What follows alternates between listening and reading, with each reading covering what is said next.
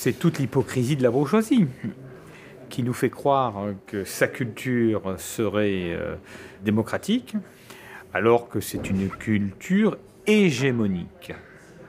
C'est complètement différent. Elle veut avoir le pouvoir. Elle l'a d'ailleurs euh, aujourd'hui. Et elle se satisfait amplement des niches. La niche du jazz, la niche du rock, enfin voilà, ça, ça ne la dérange pas. À condition qu'elle ait le pouvoir sur la culture, sa culture. Il faut démocratiser la culture. En gros, il faut que ma culture soit hégémonique. Et pour l'instant, il faut croire qu'elle a complètement réussi. Et elle, encore une fois, elle se contente très très bien des niches. On a quand même du mal à attirer des, gens, enfin les concerts classiques remplissent pas forcément les salles non plus. Hein. Mais ça ne la dérange absolument pas. Elle peut très bien dire je veux démocratiser la culture et faire tout l'inverse. Tout l'inverse. Elle va avoir des billets à 5 euros à l'opéra. Euh, mais que voulez-vous? Ils ne veulent pas venir. On va pas les forcer non plus. Moi j'ai envie de dire aussi, c'est pas seulement s'approprier le, le lieu du concert, c'est s'approprier la musique. Parce que la musique, ça dépend ce qu'on lui fait dire, en fait. Parce que si on lui fait dire des valeurs bourgeoises, ça va pas parler non plus à, tout à chacun. Par exemple, quand la bourgeoisie s'est appropriée finalement de la musique qui est devenue classique à ce moment-là, donc à la, à la fin du XVIIIe siècle, on a commencé à s'approprier la musique euh, chez soi. Et on aimait bien donc les instruments qui étaient euh, la douceur, euh, les sons, l'intimité, les sons agréables. Euh, on n'aimait plus l'exubérance baroque, des, choses comme ça. Mais euh, si on fait écouter euh, du Mozart ou du Haydn à des gens qui connaissent pas la musique, ils vont dire Ah oui, c'est joli, c'est tranquille comme musique. Par contre, si on en fait ressortir le drame, qui fait aussi partie de cette musique-là, et peut-être aussi des enjeux justement politiques qui ont animé les musiciens à cette époque-là, peut-être ça va donner aussi un autre sentiment en fait aux gens qui vont l'écouter pas forcément quelque chose comme ça, de, un entre-soi euh, mondain et, agréable. c'est, euh, il me semble que c'est aussi un peu le travail qu'on a fait avec l'armée romantique. cette interprétation peut-être plus engagée et, dans la compréhension politique en fait de, ce que ça veut dire, ça permet aussi de voir la musique sous un autre angle. Et euh, si on arrive à faire passer ça en fait au public, ça peut l'interpeller. Ça peut l'interpeller, l'interpeller davantage. Voilà. Mm. Déjà, le fait qu'on lui demande de prendre parti à cet engagement, hein, on se considère un peu comme des artistes militants. Hein, on, prend, on, le se, voilà, on se positionne sur le plan esthétique, sur le plan politique, on, dit des choses, on s'engage. Eh bien, le public va prendre parti. Il va dire je suis d'accord ou je ne suis pas d'accord. Oui, mais il faut se rendre compte encore qu'on a un public complètement euh, nouveau, pas initié on peut très bien passer à côté d'une interprétation révolutionnaire.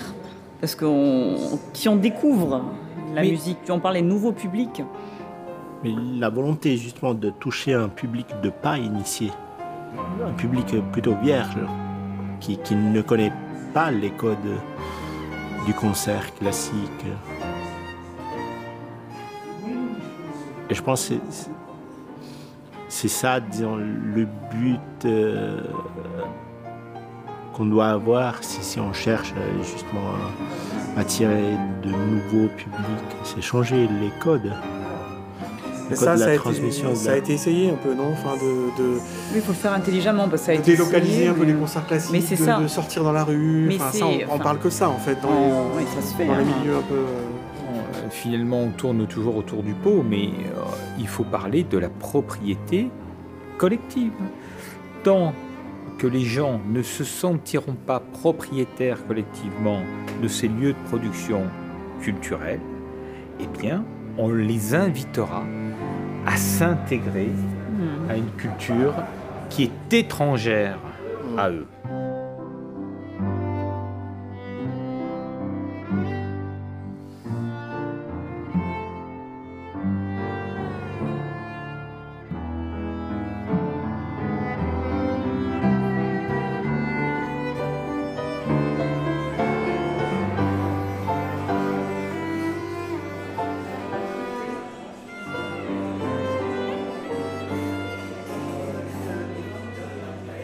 Oui, oui.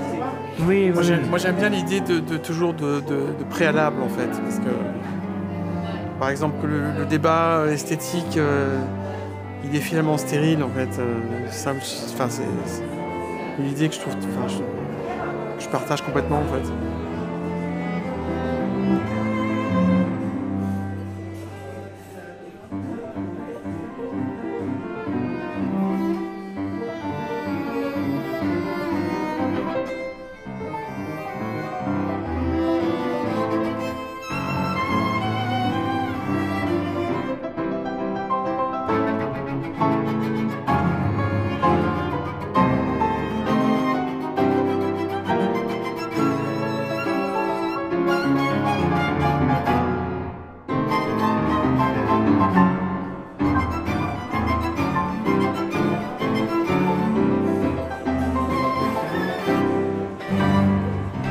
Non, non, mais euh, un lyrisme, justement, pour, euh, pour parler du réel.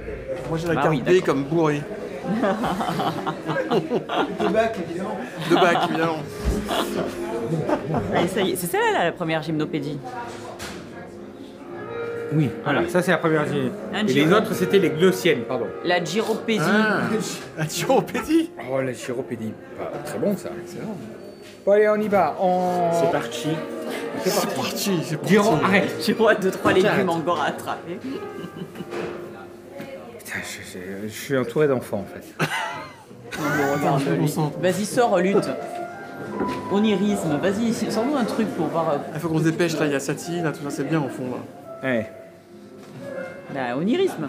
Bourgeoisie, bourgeoisie. Mais même ça, c'est joué comme des cons. C'est métronomique.